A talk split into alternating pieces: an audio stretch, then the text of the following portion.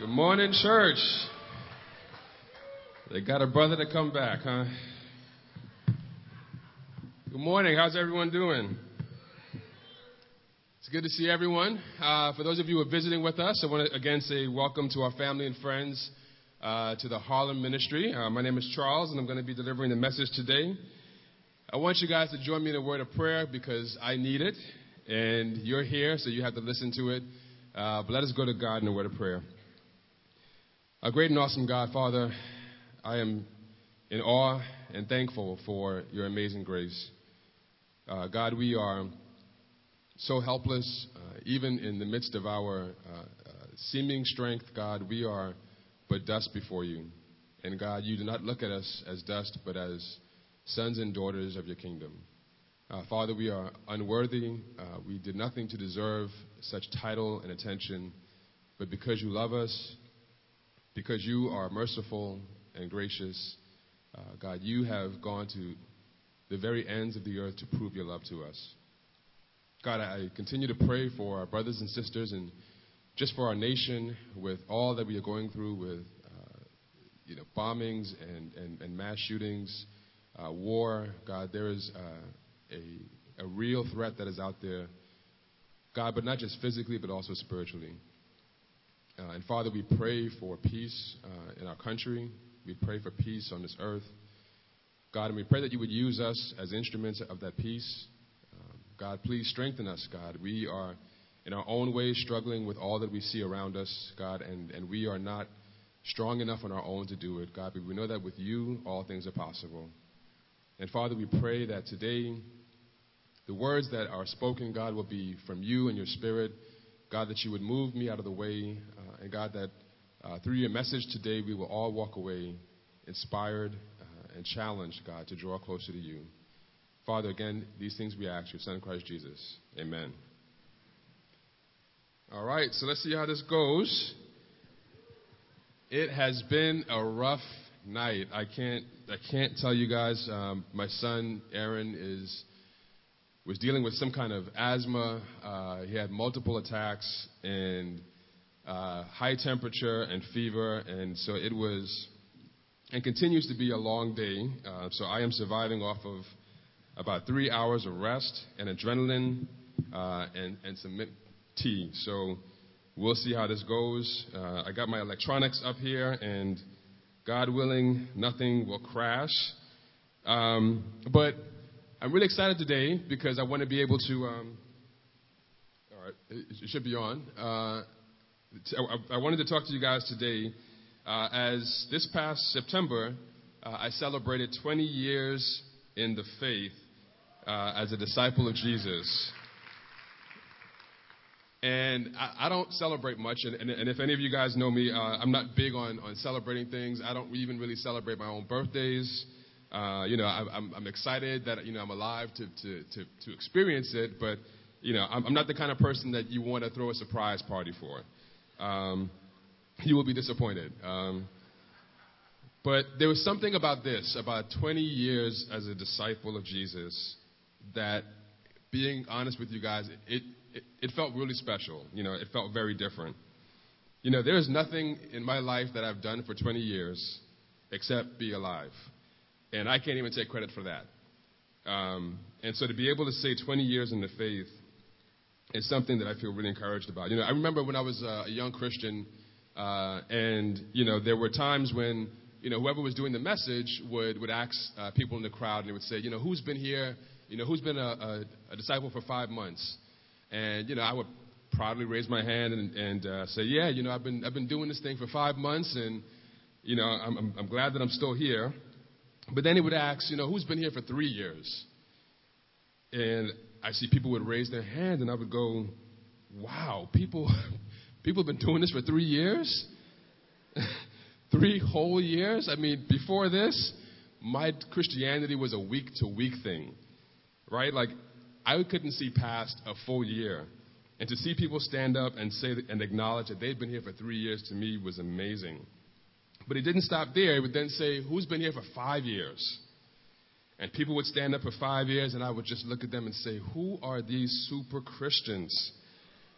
Sticking it out for five years. and doing so proudly and strong. And then it got to 10 years, and I was like, surely these are lies. There is no way, no way somebody could be doing this for 10 years. But wouldn't you believe that people raised their hands, stood up, and acknowledged that they had been strong in God for 10 years? And then 15, and even 30. And what at the time seemed to me like an insurmountable number is my reality today. And I can say honestly that I could not have done it without the Harlem Church, and that I could not have done it without God and His Spirit. And so, this, in big part, is a thank you to all of you for the support, the prayers, the encouragement, the challenges. They have allowed me to be here and make me who I am today. You know, as I reflect on 20 years, I remember things like hanging out at Junior Hickman's living room on 125th Street on the east side of Harlem. Some of you guys remember that apartment. And I remember being in there recording music because some of you may not have known, but there was a time when I wanted to be a rapper. And I had aspirations and vision of recording uh, music. And Junior Hickman was, was doing beats and would invite myself and some of the uh, younger guys over to his house, and we would sit down in, in his uh, apartment and write lyrics, and he would make the beats and we would record. And that dream did not continue on. Um, you know, bills became a reality, and but uh, I still love hip hop, and, uh, and, I and I and I thank Junior for for giving me that that uh, outlet as a young man coming up in in the church. You know, I remember late nights of video games and Chinese food over at James Warren's house back when he was a single man without a care in the world. I remember teaching first graders in the children's ministry who are literally now college graduates. Your kids. Some are even celebrating their 30th birthday. You know, Skylar, uh, uh, uh, Connie's son, celebrated his 30th birthday this past Friday. We are getting old. I, I know, right? Like, that's exactly what I said. I said, this, this boy is 30. I remember when he was five. I saw Kendall uh, you know, many of you guys remember Kendall. I, I couldn't even believe who she was. I mean, just this tall, amazing, mature woman, all grown up. And her mom has done an amazing job with her. I remember when Amauti had a full head of hair. I wanted so badly to put a picture of Amauti up here. I, I, I, I want you guys to know that I, I, I have restrained myself a bit. But I just want you to picture Amauti it was so thick, we used to call it a Spanish fro. That's how, that's how thick this thing was. A full head of hair. Sorry, Amauti. I remember having Bible dis- uh, discussion groups in Monique's house. Monique, who is now Monique McCullough, but this is before she knew what a Bob McCullough was. But I remember years ago, and she had these cats um, back when she had an apartment on Convent Avenue. Yeah, you guys remember those cats, right? Those are some cool cats literally. Uh, I remember watching James mature in the ministry uh, as a young minister. I remember uh, when he saw this amazing woman by the name of Zalika Proctor. That was her name at the time. It was Zalika Proctor. And he said this to himself, I must make this woman a Warren. And he set out and did just that. I remember when Chris Bailey used to travel to the to uh, church on rollerblades. Got, yeah, it's coming back now, right? Chris Bailey used to have these rollerblades. And he used to rollerblade everywhere. So you guys got to ask Chris Bailey about those roller skates when you see him again. I remember Trini, Trinidad, before he had kids. Uh, Trini was no joke. Trini was, was an intense brother. And I used to be like, man, who is this little, this little short dude with all this energy and intensity? But man, Trini was a ball of fire. And then he had kids. And I'm going to leave that right there. I remember uh, going on dates, and I remember avoiding sisters who lived in Brooklyn. So this is a little bit of confession here. So if you live in Brooklyn, you know you know what it is. Uh, and it's not the sisters; it was it was Brooklyn. You know, it just just had some bad experiences. You know, I'm like, eh, I want to make it home tonight. You know, I, I got church in the morning. I'm still in school. You know, I got dreams and aspirations. And sorry, sis. You know, and, you know, Queens, Harlem, you know, Bronx. You know, we all good, but even Staten. But you know, uh, you know.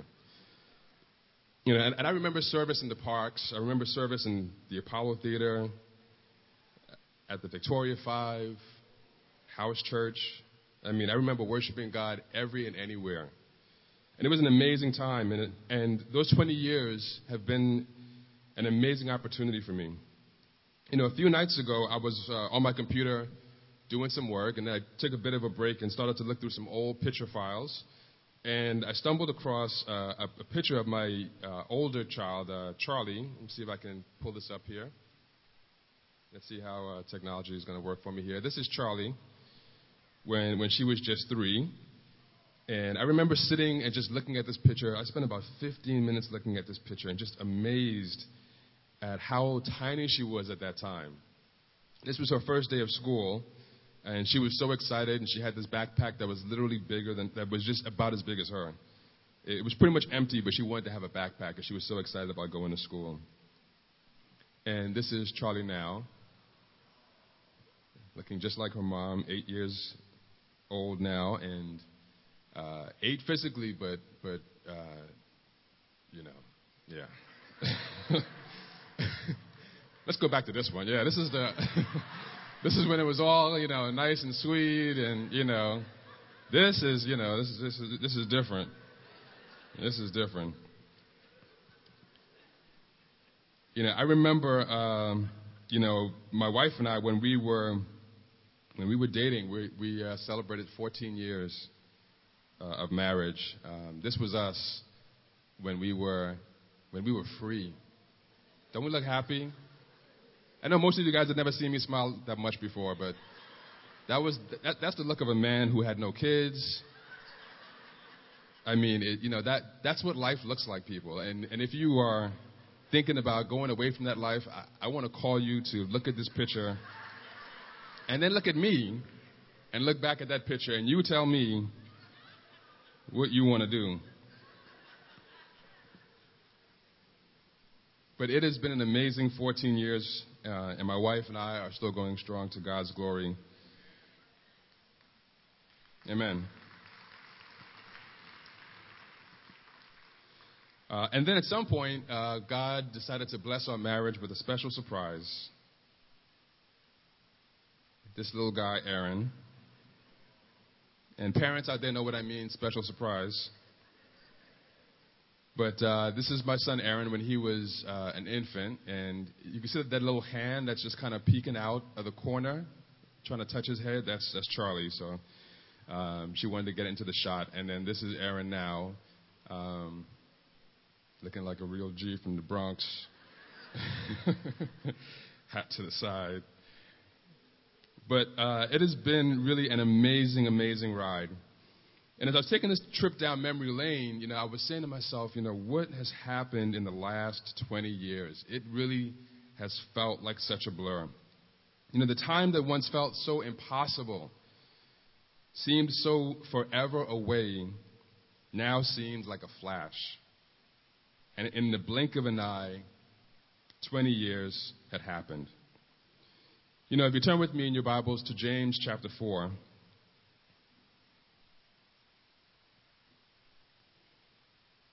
In James chapter 4, it reads, Now listen, you who say, Today or tomorrow we will go to this or to that city.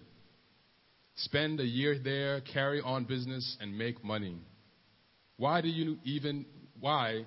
You don't even know what will happen tomorrow. What is your life? You are a mist that appears for a little while and then vanishes.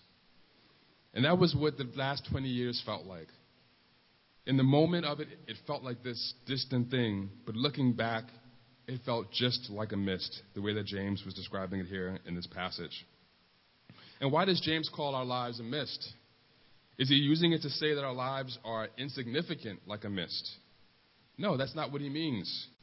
But instead, and when you read prior to this verse, you know, James is preaching a message to the church and challenging them on their behavior, their attitude, and reverence for God. And he's driving home the point by saying that the time you think you have is an illusion of pride. The reality is that our time and window of opportunity is as short as a mist. And so, what I want to share with you today, in the midst of the 20 years that I've been here, is some of the lessons that I've learned in my 20 year reflection. Now, again, I have to set a disclaimer that I have not learned or I have not mastered, excuse me, these things. These are just things that I've learned and continue to learn. And so I want to be able to help share and impart some of these things with you. Some of these are going to be some free throwaways, and then we're going to park in on one particular point. So, my first point in my 20 year reflection as I sat down and thought about the last 20 years of my life, and I came up with this adulting is hard. Adulting is very, very hard. You know, in Ecclesiastes chapter 11, verse 9, it says, You who are young, be happy while you are young, and let your heart give you joy in the days of your youth. The Bible says, if you are young, be happy while you are young, and let your heart give you joy. You know, there's something really cool and special and unique about youth. And adulting, this thing is no joke. You know, there's a definition for adulting in the Oxford Dictionary. And the definition reads Adulting is the practice of being, of behaving in a way that is characteristic of a responsible adult, especially the accomplishment of mundane but necessary tasks. That's how the dictionary defines adulting the consistent accomplishment of mundane tasks, but necessary tasks. You know, I have so much respect, so much more respect for my parents now that I have begun to see what their life was like. That when I was a child just seemed so distant, but now is very real. You know, I remember adults telling me when I was growing up, take your time, young man. Don't rush. But I said, no, I know what's best for me. With all this wisdom at the tender age of 15, these old people are just trying to hide all the good stuff to themselves. They want to keep this amazing life all a secret. You know, they get to go anywhere they want, right?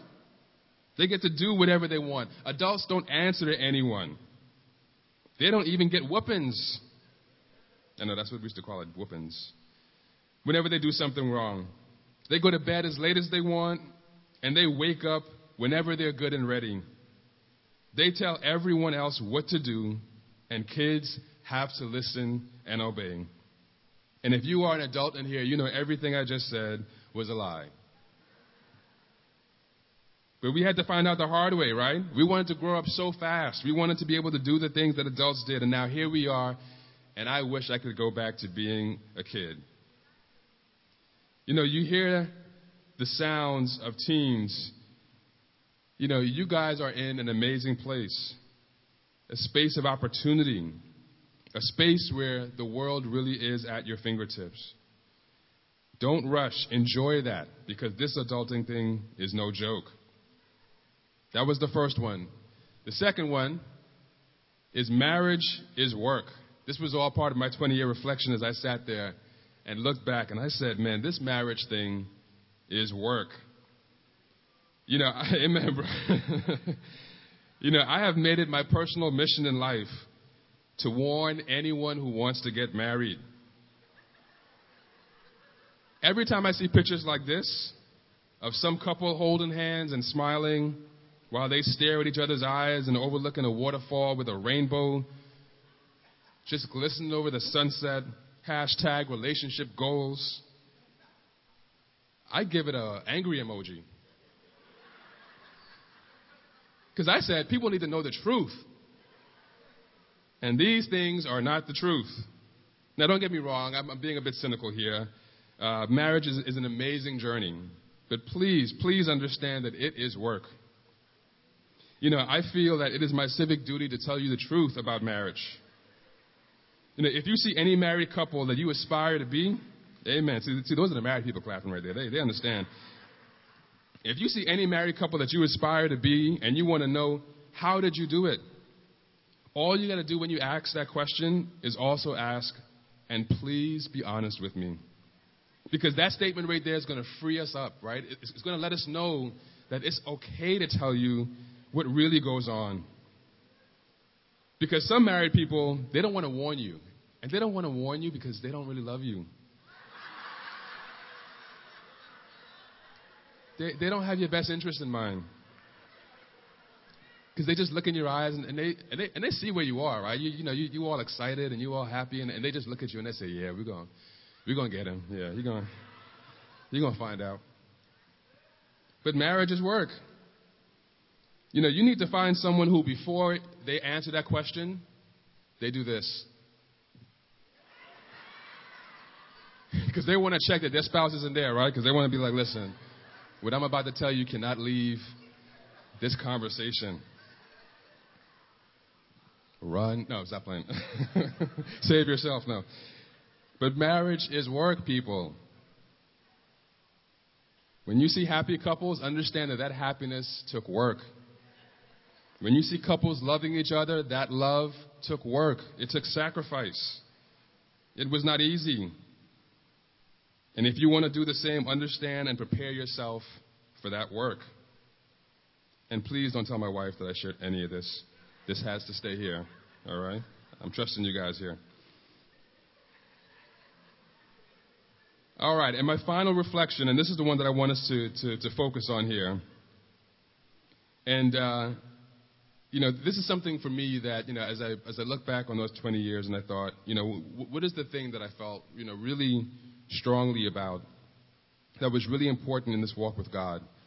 And the thing that I wanted to share today, and the title of my message today is Be a Home and Not Just a House. Be a home and not just a house.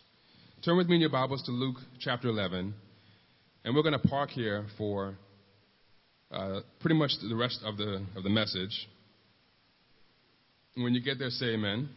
It's not going to be behind me, so you're going to have to uh, turn to your Bibles or share with someone next to you. But in Luke chapter 11, and we're going to start this message in verse 14. Amen? It says, Jesus was driving out a demon that was mute. When the demon left, the man who had been mute spoke, and the crowd was amazed. But some of them said, By Beelzebub, the prince of demons, he is driving out demons. Others tested him by asking for a sign from heaven. Jesus knew their thoughts and said to them, Any kingdom divided against itself will be ruined, and a house divided against itself will fall. If Satan is divided against himself, how can his kingdom stand? I say this because you claim that I drive out demons by Beelzebul. By whom do your followers then drive them out? So then, they will be your judges.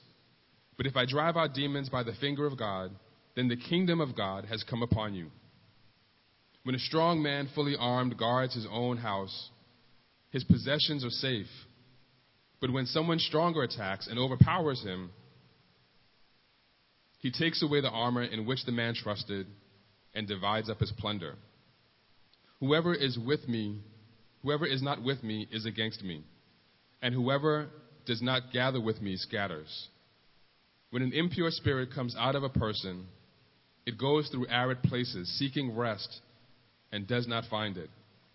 Then it says, I will return to the house I left. When it arrives, it finds the house swept clean and put in order. Then it goes and takes seven other spirits more wicked than itself, and they go in and live there. And the final condition of that person is worse than the first. You know, this is an amazing, amazing message from Jesus as he's talking to the crowd. And to give you a bit of context here, you know, Jesus had performed other miracles before this and after. But there's something very unique and special about this particular time. You know, other accounts of miracles, when you look in the Bible, follow uh, a very kind of similar pattern of kind of setting the scene, the nature of the miracle, and the focus being on the person receiving the miracle. You know, oftentimes Jesus ended uh, those miracles with a call to the person to make a decision. You know, for example, when you think about the story of uh, the woman who had been subject uh, for bleeding, uh, to bleeding for 12 years, you know, there are over 11 verses detailing all of the context of the scene.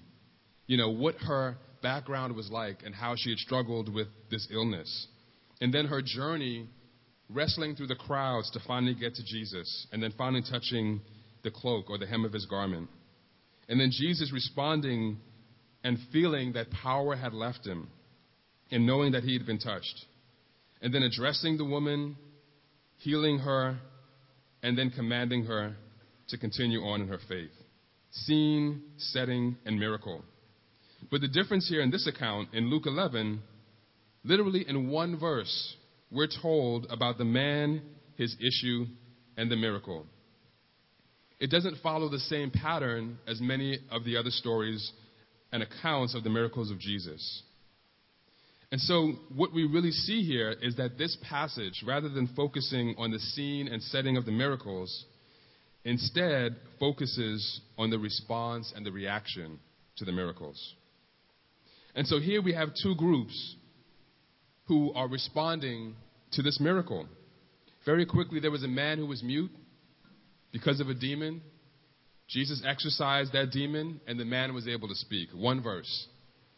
And in the rest, we see here that some people reacted by saying that it was the work of the devil or Beelzebub.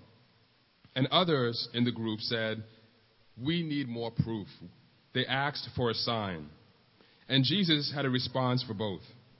You know, for the group that called the miracle and really the ministry of Jesus the work of the devil, Jesus simply used logic and reason to combat them. In verse 17 to 20, you know, he says, How can a kingdom be divided against itself? You know, what he's saying is that even Satan is not foolish enough to go against himself, and that to do so would be assured defeat. Now, without being overly sim- uh, simplistic, you know, there are different reasons, even today, while people still give those responses, despite the evidence of miracles in their own lives. They chalk it up as this is not of God, or just look at it with disbelief. You know, over time, we use creative intellect and call it things like fate, or chance, destiny, or fortune, rather than the works of God. You know, and I'm going to assume that if you're here with us today, chances are you probably don't fall in that group. But instead, what I want to do is focus on the group in verse, six, in verse 16 that the Bible says tested him by asking for a sign from heaven. You know, we have to be very careful not to play the games, not to play games with opportunities that God gives us. To see and experience his works as plain as day in our lives, and then turn around and ask for more evidence is a risky game. You know, we often, we know, uh, when often the real truth is that it's not about us wanting more evidence, it's that we just need to make more decisions. You know, ironically, in this example, neither group actually got into a debate about whether or not the miracle actually took place. There was no question as to whether or not this man was actually healed. The real challenge was their response to it. What were they going to do as witnesses to this miracle? You know, just like back then as it is today, miracles are designed to prompt a response. You know, they aren't meant to just be a good story or a tale of how Jesus saved you from a, from a burning car or from uh, overwhelming debt. You know, what the expectation is is that there is a response to follow God and to draw closer to Him. And so I want to focus today on the second group and how we should be having the right response to Jesus in our lives. You know, going back to verse 23, he says, Whoever is not with me is against me, and whoever does not gather with me scatters. When an impure spirit comes out of a person, it goes through arid places seeking rest and does not find it. Then it says, I will return to the house I left.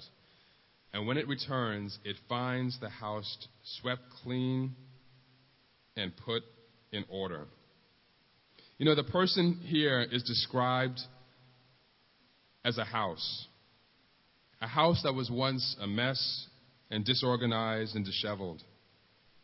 And that the amazing work of Christ and His Spirit was that it came in and put this man in order. That He took all of the years of built up sin, disobedience, that He took the demons of our insecurity and of pride and immorality, the demons of unforgiveness and brutality, the demons of addiction and doubt, the demons of guilt and hatred, and by His mercy and grace, God not only for us cleaned us up, but put us in order. And this is amazing and shouldn't be missed in any of this. And so Jesus wants us to get that. He wants us to rejoice and get excited about the opportunity to be spiritually clean and to be anew, not weighed down and chained by the consequences of our sin. You know, when I was baptized in 1998 at City College, you know, I remember what that moment felt like. To have made an effort to listen, to learn, and obey the Word of God. To admit that my life was not right before Him. And that regardless of how much I pretended in front of others, I knew that my life was not pleasing to Him. That I needed His forgiveness and the power of His Spirit to forgive me. The people I hurt, the things I had done, I wanted those things gone from my life. I was tired of just existing. I wanted something better, something eternal. And many of you can relate to those feelings the feeling of enough being enough. And to know that He was waiting for me all along, preparing a path and an opportunity, it was more than I could have imagined. And it was the most frightening and exciting thing that I'd ever experienced in my life. And if you want to make Jesus Lord of your life today for the first time or for the 50th time, then the opportunity is still there. There is still some time. Amen? And so the person in this story had this amazing privilege to experience that very cleansing. But unfortunately, he stopped there. And so after such an amazing miracle, and, and mind you, you know, we aren't given a timeline of these events. You know, it doesn't say that the very next day or months later or that years had passed. All we know is that after he had been changed from this miracle, the demon returned. You know, we are fooling ourselves if we think that temptation stops when Christianity begins. You know, I'll be honest, after I got baptized, I hit a period of shock. You know, all the friends who I did all the crazy things in the world with, I thought, surely, if anyone would be happy for me, it would be this group. And I was thoroughly surprised at their reaction to me. You know, the things that we did, it was no problem for us to hang out and do whatever we did, no conversation about it afterwards. But when I came back and said, listen, guys, I got baptized, I can't go out and do those things anymore, but we can still be friends, the looks which were, were very different. And I was very wrong about the way that I thought people were going to receive me. You know, not only were they not interested in following God, they hated the fact that I was different for it. You know, years later, as time has passed and we've grown, you know, our friendships have returned uh, because they really saw that it wasn't just a phase for me, but something that was very permanent in my life.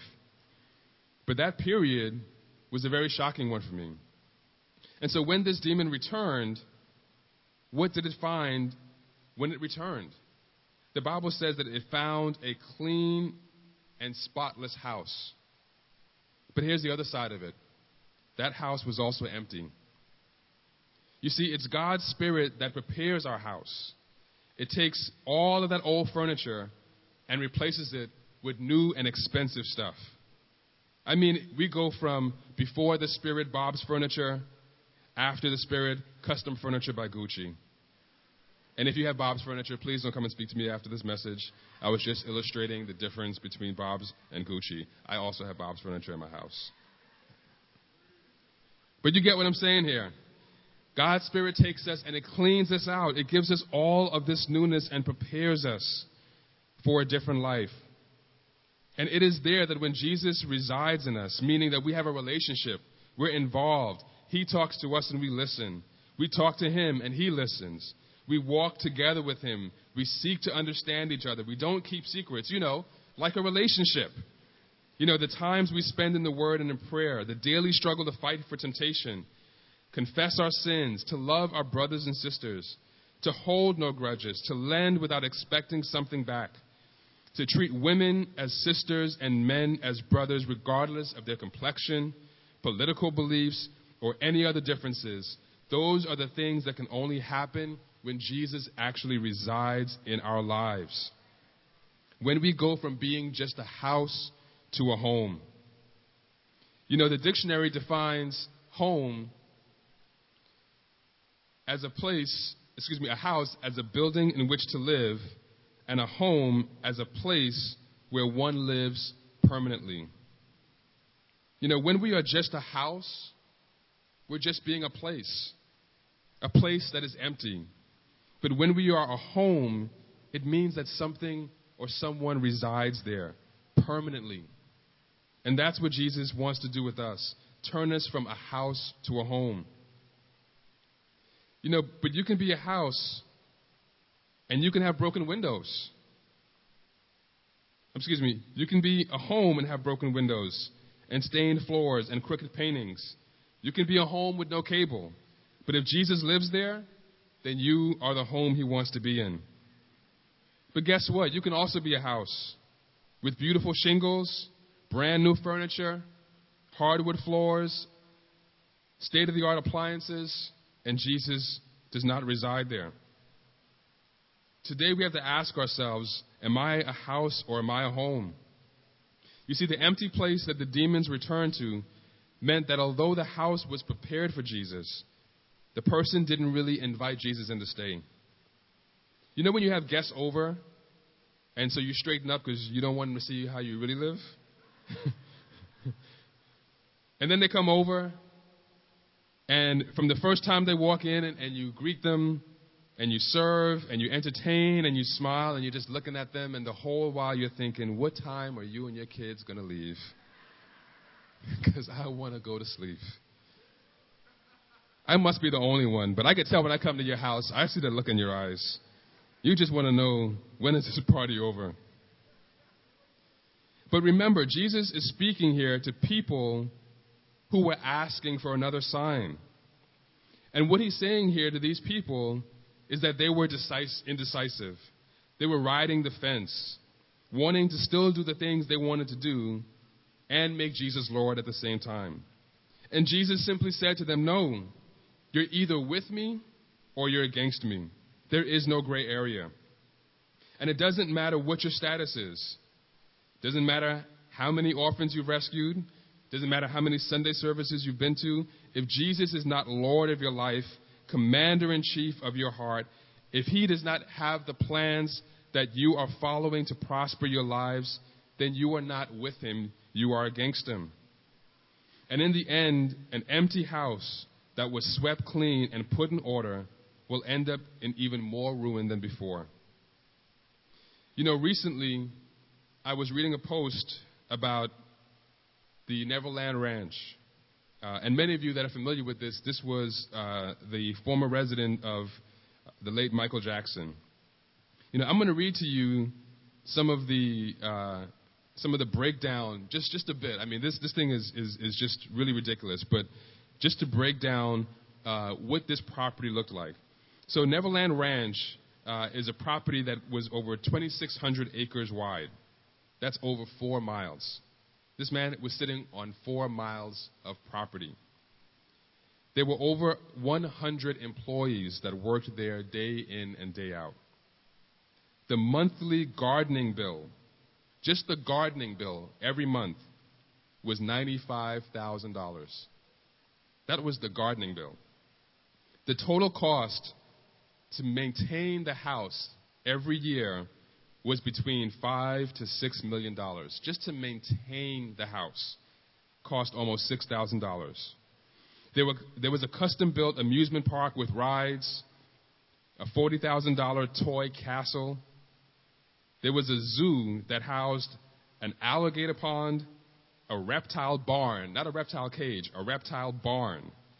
Flamingos, swans, elephants, giraffes, llamas, camels, and many other item, uh, animals. There was a Ferris wheel, and this was all on his property. Where he lived and where he slept, his mansion was over 10,000 square feet with an enormous pool.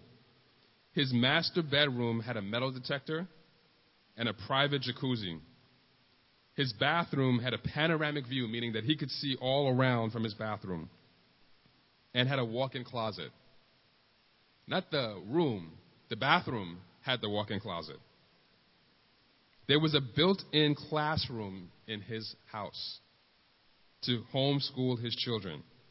I know some of us homeschool our kids, uh, and at best we have a desk with a couple rulers and a couple pencils. This man had an entire classroom in his house to homeschool his children. He had a 50 seat theater with a snack bar that included ice cream, machines, popcorn, candy making, everything you could imagine. And this was even the bigger kicker for me was that he also had a built in hospital room in his mansion. And the reason that he'd built this hospital room was because, you know, when people would come and visit, there were people who would be terminally ill. And so he was able to accommodate them literally to the equivalent of a hospital in his mansion. But with all of that, here's the tragedy of this. You know, Michael Jackson, while he was still alive, moved out of Neverland in 2003.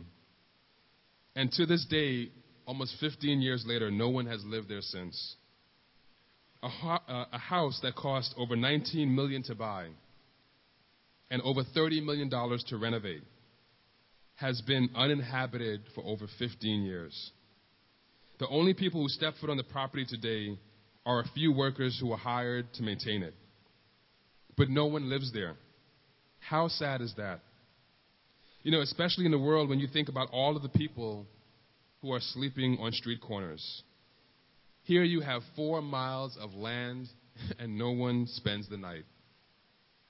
But Jesus says, how much more tragic is our lives that have seen and experienced his miracles only to remain empty and uninhabited. You know, the question for all of us again is what fills you? What centers you and what gives you drive? What do you obey and what do you accept as truth?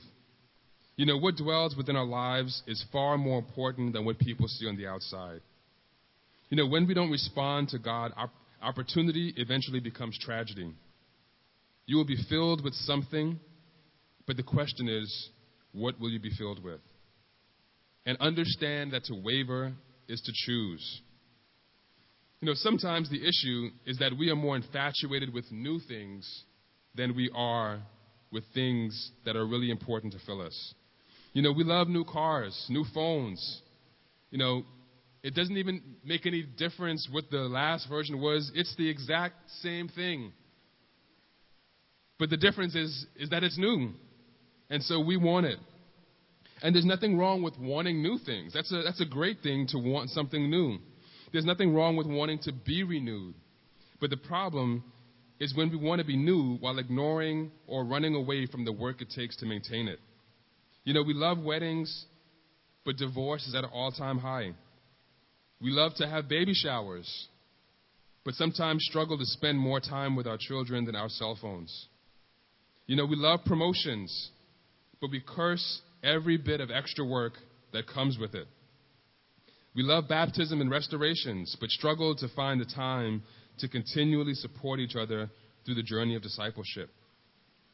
You know, I thank God that 20 years ago, men like Stanley, men like Amoudy, James, Junior, and many other brothers who are here today who studied the Bible with me and walked me through this relationship with God didn't get caught up in the newness of my baptism. You know, I think about the brothers who knocked on my front door and brought me communion when I missed service. Men who cared enough to sit down with me and challenge me to be better. They called me out when I was wrong and arrogant and taught me what I needed to know about loving God. Men who taught me how to respect women as sisters and not as objects, and who showed me through the Word that I was special and loved by God at times when I felt very distant. You know, I thank God 13 years ago that I married a woman who wasn't caught up in the newness of our relationship, who saw my true self and didn't back down, but loved me even more. You know, only the blood of Jesus can accomplish that step. But the effort and the work surrounded by God's grace is ours to do. Our part in this relationship with God is to fully respond. And so, what is the conclusion of this? And we're going to bring this home. I want you guys to look back at Luke chapter 11, and we're going to read from verse 27 to verse 32.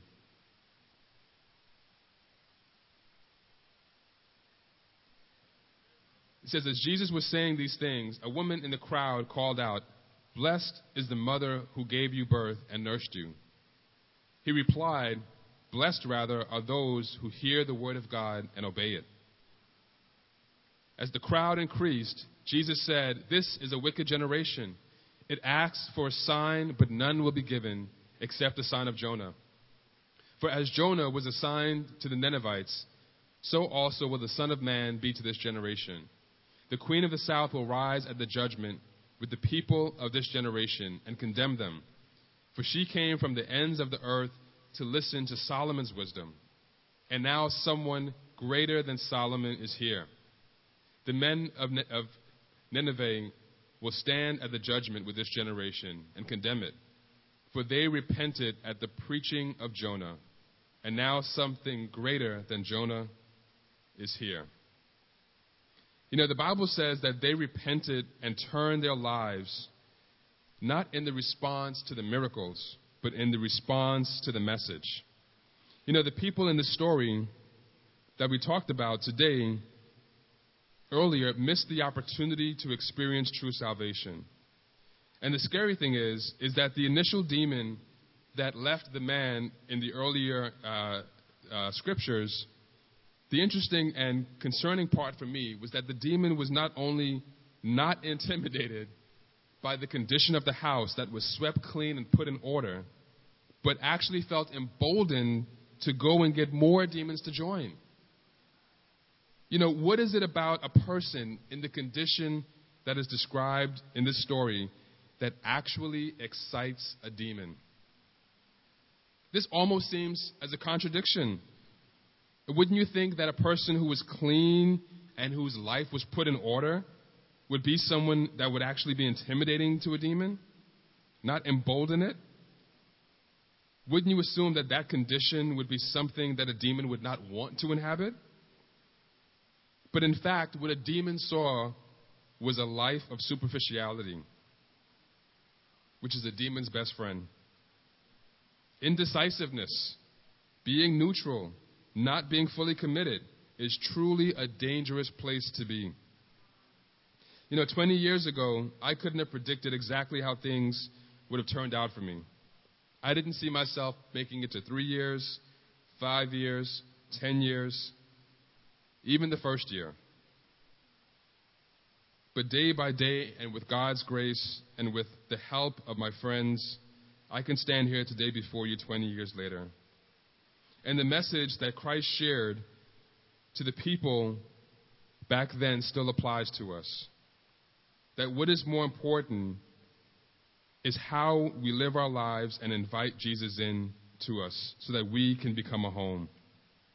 You know, as his response is, and we're going to close out here in verse 28, in the response to the woman who had asked and said, Blessed is the mother who gave you birth. Jesus' response back then and still is to us today Blessed, rather, are those who hear the word of God and obey it. You know, God wants us to be more than just a beautiful house. He is looking to make you and me his home.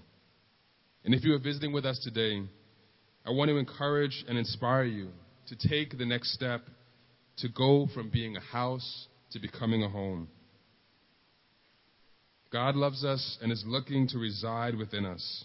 But it is the work and the maintenance that it takes to make the effort and daily decision that will allow us to take that next step and become a home. I love you, and to God be the glory.